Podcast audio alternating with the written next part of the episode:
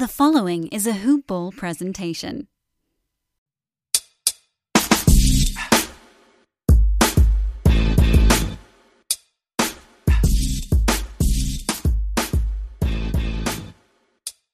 So yeah, um, that happened.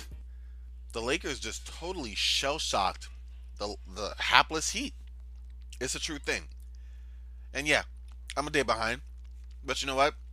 News happened, and that makes it all worthwhile. Welcome to another edition of NBA Today, playoff edition of NBA Today. I'm your host, as always, with the most, Corbin Forgic. Follow me on Twitter at Corbin NBA.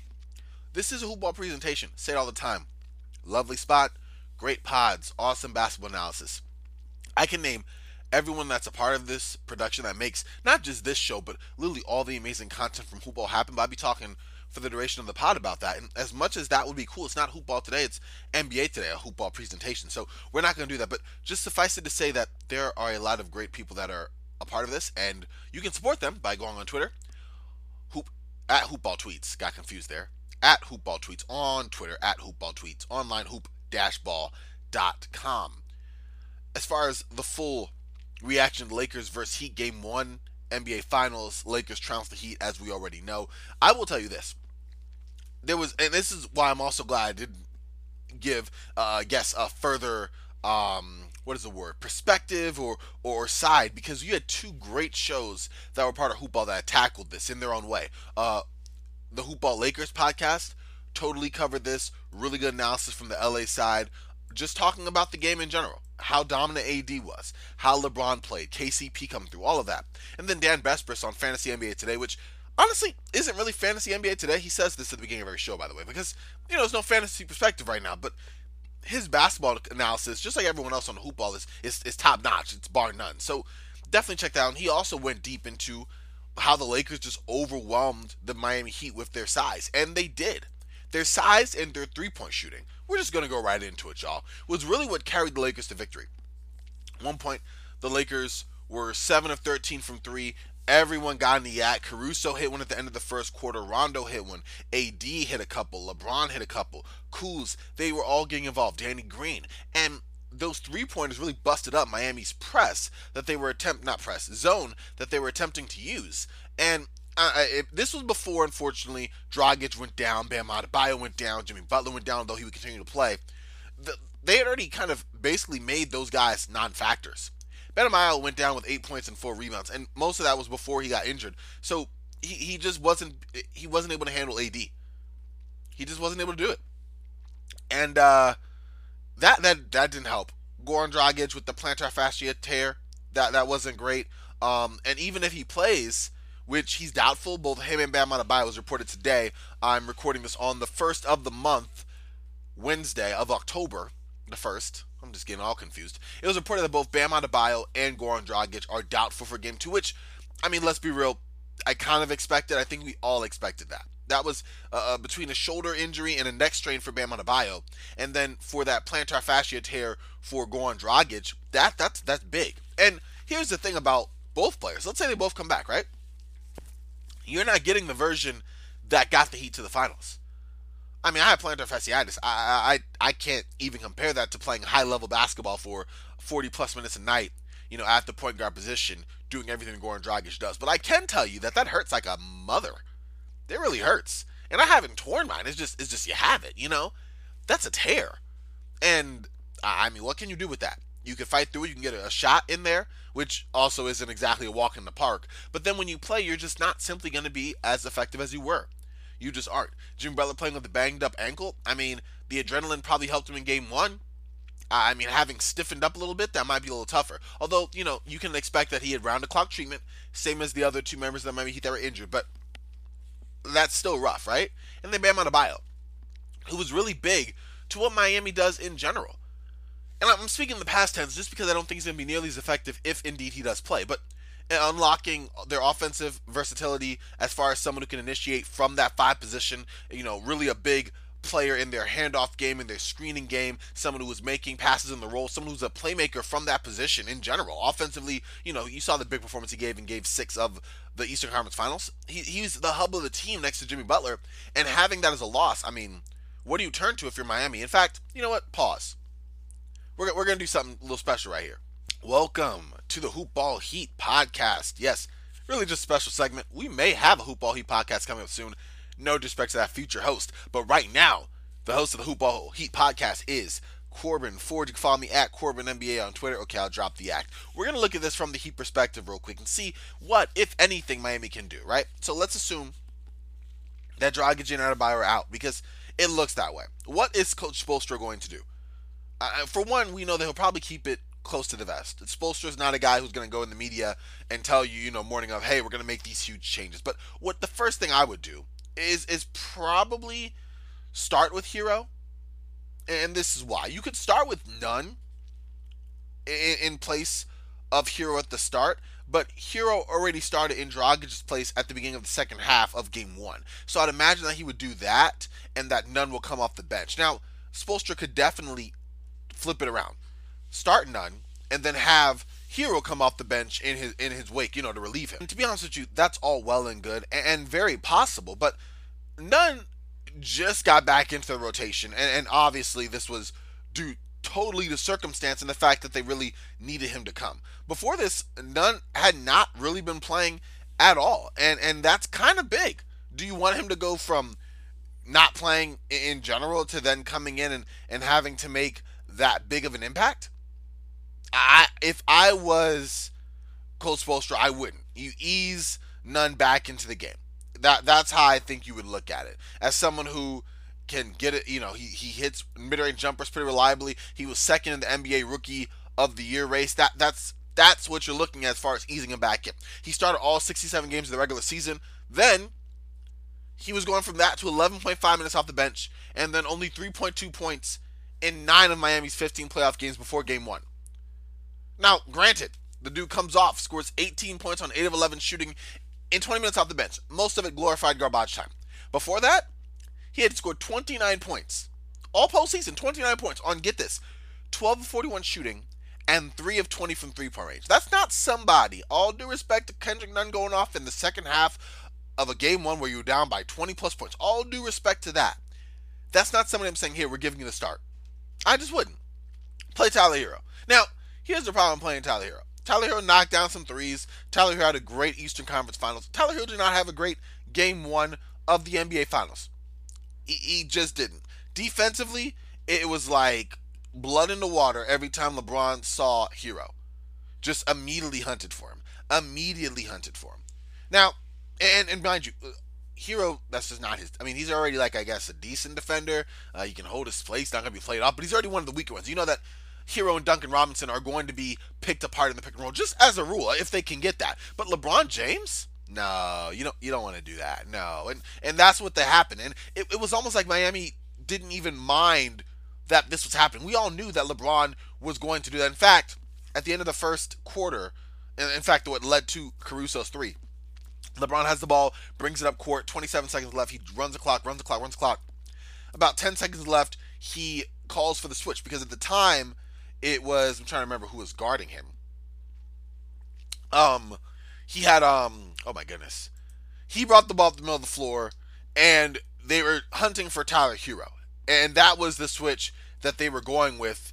Um, and you know at the time that he was, I'm totally stuttering my words right now, because I'm forgetting who was guarding LeBron at the end of the first quarter. Um, um, you gotta be kidding me, Derrick Jones Jr. I, I don't know what I was thinking. You know what's funny? I couldn't get Justice Winslow out of my head for some weird reason. We know he's in Memphis. We know he's been gone for a hot minute, but I knew that wasn't him. And in my head, I'm sitting there going, he couldn't. He was guarding Justice Winslow. Guarding Justice Winslow. No, he wasn't. No, he wasn't. Like that was weird. Anyway, moving right along. He was guarded by Derrick Jones Jr gets the switch on Herro. Instead of switching, Miami decides to double. Fine. He swings the ball over to Anthony Davis, who swings the ball over to Alex Caruso, who hits a three in the corner as time expires at the end of the first quarter. You can't keep selling out on LeBron like that with double teams. It's not going to work. I would actually try to stick man coverage on LeBron. He's going to kill you anyway. Concede that. I just would. Because otherwise, you're playing uh, four on three. And that's mismatches all over the board. And the Lakers shooting is like it was in game one, I mean, role players are getting step up jump shots. Not that the Lakers can miss those, because they most certainly can. But you're giving them shots with confidence off of double teams that, you know, aren't being fully effective anyway. LeBron's going to get his. And AD is going to get his most of all. But let's get back to what we were talking about here. in terms of the backcourt strategy. We got to fill Dragic's hole, right? I say you start Herro in Dragic's place, bring Nunn off the bench. You know that Herro's going to give up defensively either way.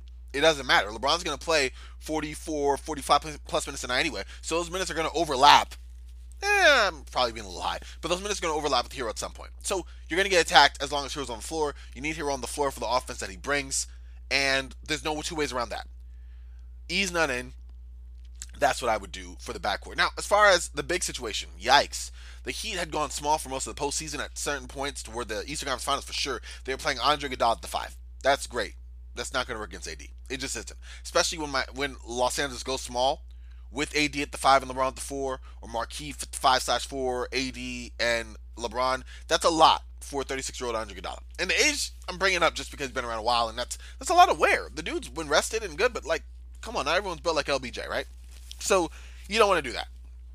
My thought process: you have Meyers Leonard off the bench, you have Kelly Olynyk. Meyers Leonard has been just completely gone for the entire postseason. He had one little nine minute stint in game three for the Heat over the Milwaukee Bucks. Didn't do anything, 0 for 2, no rebounds. That was it. Do you want to say, okay, great, let's get some heavy NBA Finals minutes? You may have to because of the size he brings. But Kelly Olynyk also a similar size, 6'11, 240. He didn't play in games four or six against Boston, but he was the third center to get in behind uh, Solomon Hill, who also went from playing not at all in the playoffs to getting some spurts, you know, in that four or five position for Miami. Um, he played 18 minutes on game one. He's not great defensively. He's going to be picked apart by LeBron, by AD, but at least in the offensive end, both he and Meyers Leonard can stretch the floor. Maybe give another uh, element on the offensive end to watch for AD and, and Dwight Howard and Markieff Morris, JaVale McGee, who didn't play, guys like that. Because with Bam, he does so much, but he's not stretching out to three. So you might have to say, hey, we have two imperfect pieces to replace our perfect piece. And that's just what you have. You have to toggle those together. I would continue to go small with Solomon Hill and, you know, Jae Crowder at the four slash five on Andre Iguodala, but not the five position just totally because you need someone with size to match with AD. AD's already a checker piece that couldn't be strategized against. Just in general, there, there, he was the one piece, even with Bam Adebayo, that was going to be tough. And now minus Bam Adebayo, it's like, geez, but that's what I would do. Concede that, hey, we're going to have to try to outscore you. We're going to try to make things difficult, look for some different looks, you know, try to do some more switches, put some more pressure on AD and LeBron, the defensive end, maybe run more actions, you know, around them with Jimmy Butler, pick and pops, things of that sort to kind of get them moving and hope that, you know, we can somewhat detain them with our collective Miami Heat defense because that's the only way that's going to happen. Um, you're not, you're, you're just not going to victory with Kelly Olynyk and Meyers Leonard. The days of Kelly Olynyk raining threes and bringing Boston to, to, to you know, third rounds and whatever, what? He did a couple years ago against Washington, if I remember correctly. But those days are done, in my opinion. Just saying. Um, funny thing about defending Anthony Davis, Jae Crowder defended the most in, in you know Wednesday's game, and in 18 is according to Athletic partial possessions with Crowder guarding him. Davis scored eight points on two of seven shooting. Now he did kind of mitigate that or even it out by going to the free throw line four times. Andre Iguodala had 10 partial possessions on Davis, held him to two points on one of three shooting. But the funny thing was, Adebayo actually struggled the most of any player to guard Davis. Davis was going just shooting smoothly over him, had a nice couple mid rangers. He scored eight points on Adebayo in his six possessions. Now, does that average out? Yes, of course. In the end, Davis over Jae Crowder isn't that much of a competition to me. Uh, Davis will leave his mark for sure. It didn't happen in game one. It'll probably happen in game two. Bottom line, AD finished with 34 points on 11 and 21 shooting, grabbed nine rebounds, had five assists, had three of LA's eight blocks. Like, did you stop the man at all? No. You didn't. You got to the free throw line 10 times. There's not a perfect solution for guarding AD, but there wasn't one to begin with. So that's what I'm thinking. Offensive end, or just in general, for Dragic, you start Herro. It is what it is. Bring that off the bench. Hope that he can kind of play like he did in game one. I don't see him going off for 18, 20 points unless there's more glorified garbage time, but someone who can, you know, shoot the mid ranger uh, more effectively, someone who can shoot the three somewhat. Uh, you know, he was second in rookie of the year for a reason. Play like that. He hasn't played in a long time, at least the minutes that he has the potential to earn right here, but this is his time to shine. This is time to prove that, right? So that's what I would do there. Start Herro, bring down off the bench. For Bam Adebayo, start small. I'm not starting Kelly Olynyk or Meyers Leonard. I would probably start Crowder, Iguodala, and no, I gotta start one of them. I'd start Olynyk. You gotta start Olynyk. Got to have some size at the front to guard AD. Unless you think that Crowder and or Iguodala slash Solomon Hill can guard him from the get. And I, I come to think of it, the more I'm talking myself into that, I don't. Aside from that, you have to hope that the Lakers kind of regress to the mean. They're not to have three point shooting like they did. Uh, at least I don't think that they are. They've been, uh, as we all know, a subpar to just bad three point shooting team during most of the bubble. You know, LeBron's three point shot comes and goes. AD's been pretty solid. Uh, Rondo's been pretty solid. Markieff been pretty solid. Danny Green's been streaky. KCP's been solid. Alex Caruso's been terrible. Charles Barkley version terrible from three. So, you know, the fact that they were able to knock down as many as they did, that that speaks more, I think, to just how well they were locked in for LA. But eventually, I would think that goes down. I mean, 45, I mean, not 45, 39% from three, 15 or 33 shooting from three. 15. Now, I think they're undefeated when they shoot more than 33% from three, and they shot 39%, so come on from there. I'm just saying. Do I see that happening again? Eh. I, I mean, maybe one or two more times in this series. I don't think that's something that you can consistently bank on for LA. They have competent three point shooters, but just in general. I mean, LeBron had two, AD had two, Danny Green had three, three at eight. KCP had two, and then you had Markieff Morris, so two. After that, you had one each from Kuzma, Rondo, Caruso, and Quinn Cook. Quinn Cook got his in garbage time. Kuzma went one of four. Rondo went one of five. Caruso went one of three. So even with their three point shooting, it wasn't like they were like red hot, but they knocked down a lot. In that first half, they really were. The second half, they they, they, they severely struggled.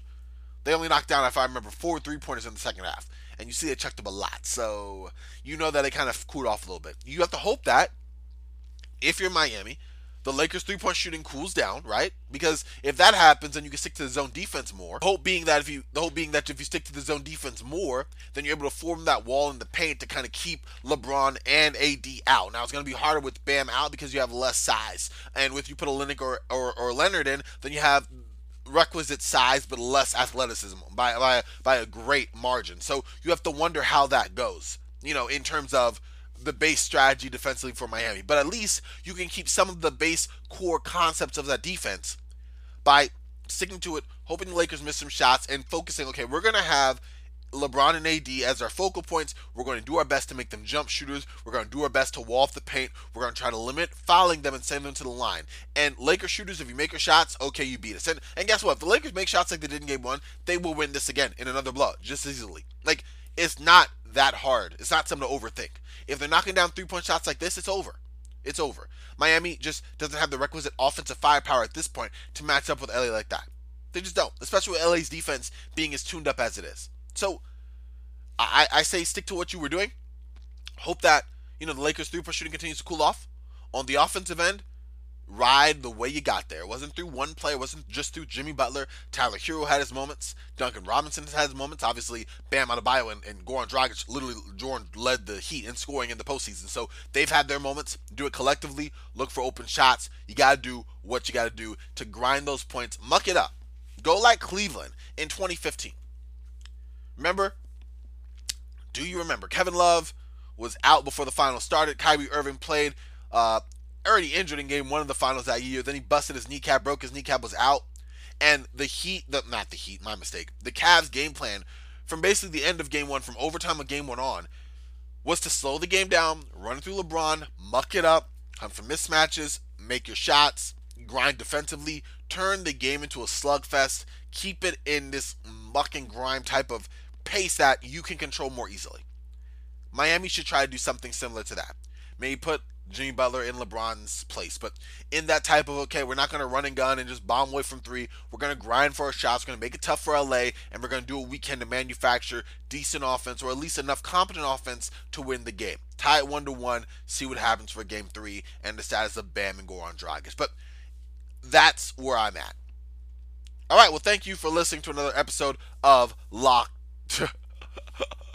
I was gonna say, oh my goodness, of the Hoop Ball Heat podcast. It's been Corbin Ford. Okay, so the Hoop Ball Heat podcast, potential first episode, we'll never know. Uh, that was me looking at what Miami would do, right? But now, let's talk about Hoop Ball. Hoop Ball Heat podcast. What you just heard, that little taste of um just great, tremendous content. You just got a sneak peek of a podcast that isn't even out yet. Now, you know that the way the hoopball team works, that that will eventually be one soon. But you just got a sneak peek of the expert analysis you can expect. And you know how? You know how? Because hoopball has tremendous partners. They just do. Not just the people like myself who are part of the team, but also just great organizations like MyBookie or Manscaped and or Manscaped. MyBookie and Manscaped. Both great partners of hoopball. And honestly, right now, you can get some great deals with them because guess what? You got the NBA Finals right now. You got the WNBA Finals right now as well. Baseball's in the postseason. Football's in full swing. My bookie's accepting bets on all of that. Right now, there's never been a better time to start exploring the world of online sports betting. You can join right now. You can join today. Like, as soon as you hear this, whoa, let me go on my phone and check this out, my bookie. Join today, MyBookie will match deposit 100%. Plus, they'll toss you a free $10 MLB future wager. That's cool, right? Free. Gotta love that. All you gotta do is enter promo code HoopBall when signing up. H O O P B A L O. Ooh, started that. H O O P B A L O when signing up. HoopBall. That's it. Free $10 wager along with matching your deposit 100% when you toss the promo code HoopBall. Tell them Corbin sent you. Actually, they're not gonna know who I am. Just uh, enter promo code HoopBall. And remember, at my bookie, the terms are simple. You bet, you win, they pay. But Manscaped, now this is interesting. Just like my bookie, great offers for you here. Manscaped has redesigned the electric trimmer. They spent 18 months perfecting the greatest hair trimmer ever created, and guess what? It's out. It's the new. It's the improved. It's the lawnmower, not the 1.0, not the 2.0. It's the 3.0. Their third generation trimmer features a cutting edge ceramic blade to reduce manscaping accidents thanks to Manscaped's advanced skin safe technology. When I tell you this premium, I mean it is premium. The battery lasts up to 90 minutes so you can take a longer shave. But that's not all. The water resistant technology allows you to groom in the shower, and one of the coolest features is the LED light, which illuminates those grooming areas down under, you know, for a closer and more precise trimming. But that's not all either. They've upgraded to a 7,000 RPM motor with quiet stroke technology, and let's not forget about the charging stand.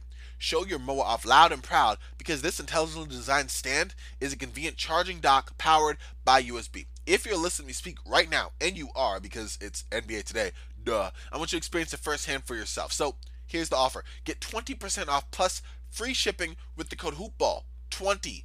Same as before, Hoopball for my bookie bet win get paid. Hoopball 20 for Manscaped. H O P B A L L L 20. Again, H O P B A L L 20 manscaped.com. Again, 20% off and free shipping with the code HoopBall20 at manscaped.com. That's a great deal. Check it out for sure. So we got some news. Got some news. We got an award that was won. Yep, we got to share that.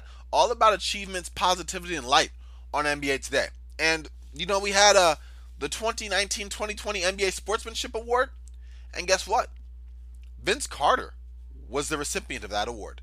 NBA announced that on Wednesday. On, on Wednesday. Today's Wednesday, Thursday. The days are such a blur, man. I'm telling you, it's been crazy. Today's Thursday recording, so that's when they announced or selected Vince Carter as the recipient of that award. Now, Remember, Vince Carter just announced his retirement from the NBA in June. He played a league record 22 NBA seasons. That is most of my lifespan. He spent the 2019-2020 season with the Hawks, uh, and he received the Joe Dumars Trophy as the winner of the NBA Sportsmanship Award. Who's Joe Dumars? How dare you?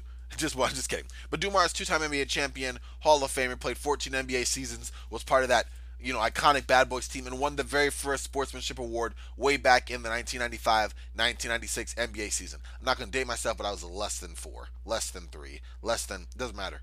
Anyway, each NBA team nominates one of its players for the Sportsmanship Award, which is designed to honor a player who, you know, best represents the ideals of sportsmanship on the court. Someone who, you know, is an ambassador for the game, someone whose kindness and, and, and love of that is shown. And not only that, but just being an all around good person. Plenty of good people in the NBA, plenty of them. But someone who is, is, is nominated from the team and is selected from that for just keeping all of those positive aspects in general. So, in addition to Carter from the Southeast Division, the other finalists were Steven Adams of the OKC Thunder from the Northwest Division, Harrison Barnes of the Sacramento Kings from the Pacific Division, Langston Galloway of the Detroit Pistons from the Central Division, Tyus Jones of the Memphis Grizzlies from the Southwest Division, and Garrett Temple from the Brooklyn Nets from the Atlantic Division. All in all, Carter received 143 of the 266 first place votes and 2,520 total points in balloting. Balloting, my mistake. Right behind him were Garrett Temple and Steven Adams, who finished second and third, respectively. Uh, just real quick, since we got you know, already talking about Vince Carter. 22 years in the NBA, eight NBA All Star selections, All NBA twice. Can't forget he was Rookie of the Year way back in 1998, 1999. Played the third most games in NBA history, the only player to appear in a game for four different decades. He ranks 19th on the NBA's all time points list and 6th in the NBA's all time three pointers made list. And on his way out the door as an NBA player, he wins the 2019 2020 NBA Sportsmanship Award. So, congratulations to Vince Carter. Now, got some more news. And this happened very, very fast. Do you remember us talking a couple days back, Doc Rivers? You know, mutually agreeing, quote unquote, to part ways with the Los Angeles Clippers, and you know how although he did disappoint in the playoffs for the most part, he had to go through a lot of different circumstances a lot of that was also able, as far as blame, to be placed on the team, and that maybe he just got a, a, the, the, the bad end of the stick. Well, he was out, he was free for a couple of days, and then all of a sudden, breaking news. Well, not really. Doc Rivers has reached an agreement to become the head coach of the Philadelphia 76ers. Now, Doc went 356 wins to 208 losses over seven seasons with LA. This was a very quick courtship for Doc Rivers and the 76ers. Because remember, former Rockets coach Mike D'Antoni was in contention for the job until Rivers became added to the league's carousel and then was immediately swooped up. Those two sides, Rivers and the 76ers, convened very quickly. They watched game one of the NBA Finals together and they were, boom, they were there. Now, as you know, Rivers takes over for Brett Brown. Brett Brown was fired after the 76ers were swept by the Celtics in the first round of the playoffs. You are not trusting the process anymore. You are trusting the doc. Because guess what? The doc is in, guys. The doc is in, gals. The doc is in. That, that, nope. Okay, that's fine. Uh, even that, I mean, we talked about this before, but Brett Brown, man. Ben Simmons missed the entire postseason with a knee injury. And being the players brought in recently couldn't bring enough scoring to, to match up. But here's Doc's going to have an interesting time. Doc is, because uh, Elton Brand spent 180 million to re-sign Tobias Harris and nearly 100 million to sign free agent Al Horford. And now you have those two who totally, totally dropped the ball and just totally crudded the bed against the Celtics. You have those two. You have Ben Simmons and Joel Embiid who are poorly stuffed. Tension, and you got to find a way to make that work. Will there be some changes coming in the future for Philadelphia? Well, we know if Mike D'Antoni was announced as head coach that there would be because the rumors are saying that if he was to go over and join the the, the 76ers as a coach, that there will be some changes. That roster is currently constructed doesn't fit D'Antoni's scheme, but since D'Antoni's not the coach, does that roster, the Philadelphia 76ers roster, of course, as currently constructed, fit any modern NBA team? Can that work when you your your best players are all what two positions? All of your best players, and and and Josh Richardson. Just saying, you have Josh Richardson, Joel Embiid, Ben Simmons, Al Horford, Tobias Harris. That's five. That's five. Only one can kind of swing between the guard spots, and really he's more of a 2 3. Everyone else is more of a 4 5 or a straight up 5. That's rough. Now, Elton Brand said before the season ended, or just after the season ended, rather, that they weren't looking to trade Ben and Joel, that they're, you know, 24 and 26, respectively. They're trying to complement them better. We'll see how that happens. Um, we'll see what, what, what is going on for the 58 year old Doc Rivers. Remember, he right now is 1,624 wins to 943 losses in nearly 21 seasons as an NBA coach. And with him being hired again, the black coaches in the NBA remain at four, which I'm not going to comment on. I already talked about that in a previous episode. Definitely make sure to check that out. But Rivers merely took a break for a second, stepped away from the Clippers duds, turned on the Philadelphia 76ers duds. We'll have to see how that works out breaking news, uh, we found out, or just now actually, like not even a couple seconds ago, that both President Trump and the First Lady tested positive for the coronavirus through Shams Charania.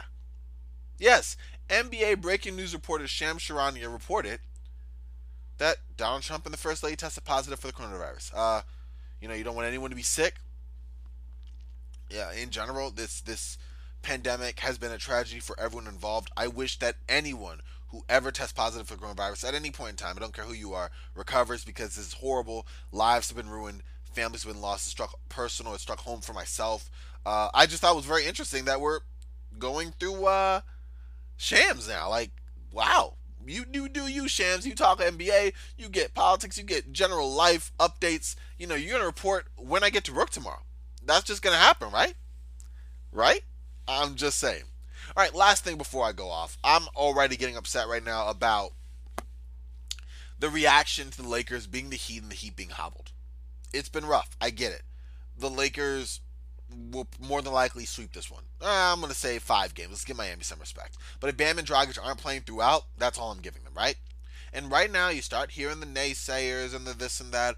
Oh, well, the Lakers just beat up on an injured Miami team. This is going to have an asterisk next to it. Yada, yada, yada. They didn't have to play the Clippers. Yada, yada, yada, yada, yada, yada. We're going to stop that right now. Because, first of all, here's the thing LA beat the teams in front of them. Nobody told the Clippers to lose three, three straight games in a row. Nobody told them to do that to the Nuggets. And if they lost three straight games to the Nuggets, maybe the Nuggets are a better team in this postseason than the Clippers. And, and, and this is so funny, but coincidentally, the Lakers beat the Nuggets, who beat the Clippers. So we don't have to do some mental mind games to figure out how that might have worked if the Lakers and Clippers played together. In fact, we don't have to do any mind games because guess what?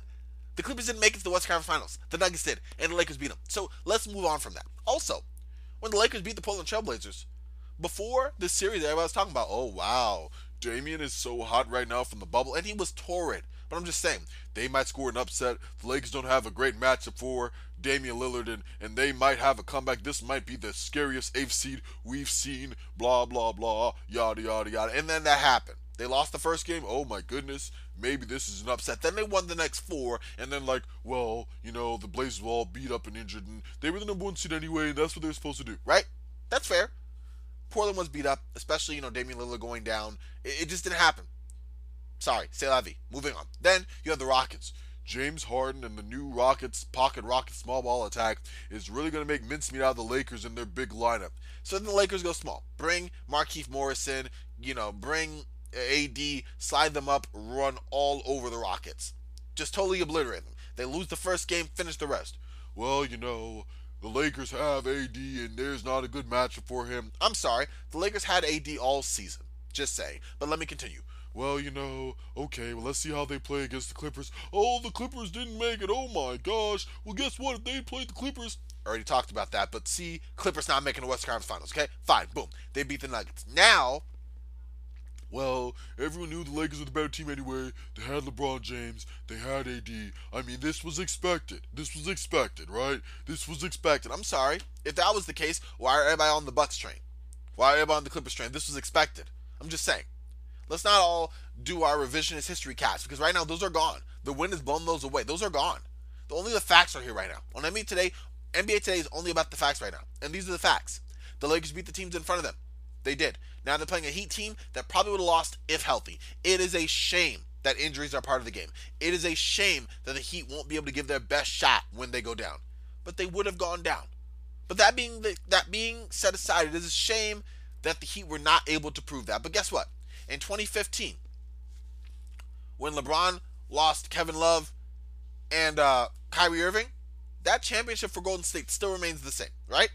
In 2016, when Steph Curry was banged up through the postseason and the Cavs won, that hardware for the Cavs is still just as shiny. That's the Cavs. They earned that. Let's go all the way back to 1989, Detroit Pistons. When they played the Los Angeles Lakers, Byron Scott went down just before game one. Magic Johnson went down during game one. They swept the Lakers. That's still a championship for the Detroit Pistons. That still goes down as two. It is what it is. 1988, game six. Isiah Thomas sprains his foot while going absolutely off on the Lakers. Lakers still win that game. Isiah Thomas tries to play through game seven. The pain is too much. The ankle swelled too bad. The Lakers win that game too. Guess what? The Lakers championship is the Lakers championship. You can look up and down those record books. There is not an asterisk there, and there will not be an asterisk in this one. So let's drop that act. Let's drop that game. The teams that y'all root for, they should have taken care of business. They didn't. That's y'all bad. That's they bad. That's what that is. The teams that took care of business are why they are where they are. Unfortunately for the Heat, injuries happen to everyone. This is a problem. It is unfortunate, but it is a thing. Doesn't make it an asterisk, okay? Just saying. All right, well, that's all I got for NBA today, NBA tomorrow, NBA. Uh, check me out at Corbin NBA on Twitter. This is a hoopball presentation. As I always say, hoop-ball.com online. Hoopball tweets on Twitter. Make sure to check them out. Got to plug my friend Garrett Bouguet and I, Duncan Dynasty. Great podcast that we do. We had our friend Simon Sheridan Gordon of NBA Entertainment on. Yep, just casually talking hoops. We previewed the NBA Finals in such great detail that most of it is all null and void now with the injuries, but it's still great basketball content. Definitely make sure to check that out. Follow Hoopball in general for all the great content content, excuse me, that they have going on. Great podcasts churning out. The Hoopball Lakers podcast. You got the Hoopball Hot Hawks. You got Fantasy NBA Today. You have the Box Score Breakdown. All of these great podcasts to get the basketball perspective that you need from a variety of sources, all accurate, all from fans who game. Make sure to do that. That's all I got, y'all. I'm plugging away, plugging away, plugging away. Now I'm plug on out of here. Y'all stay frosty. I will talk to y'all real soon. All right, y'all.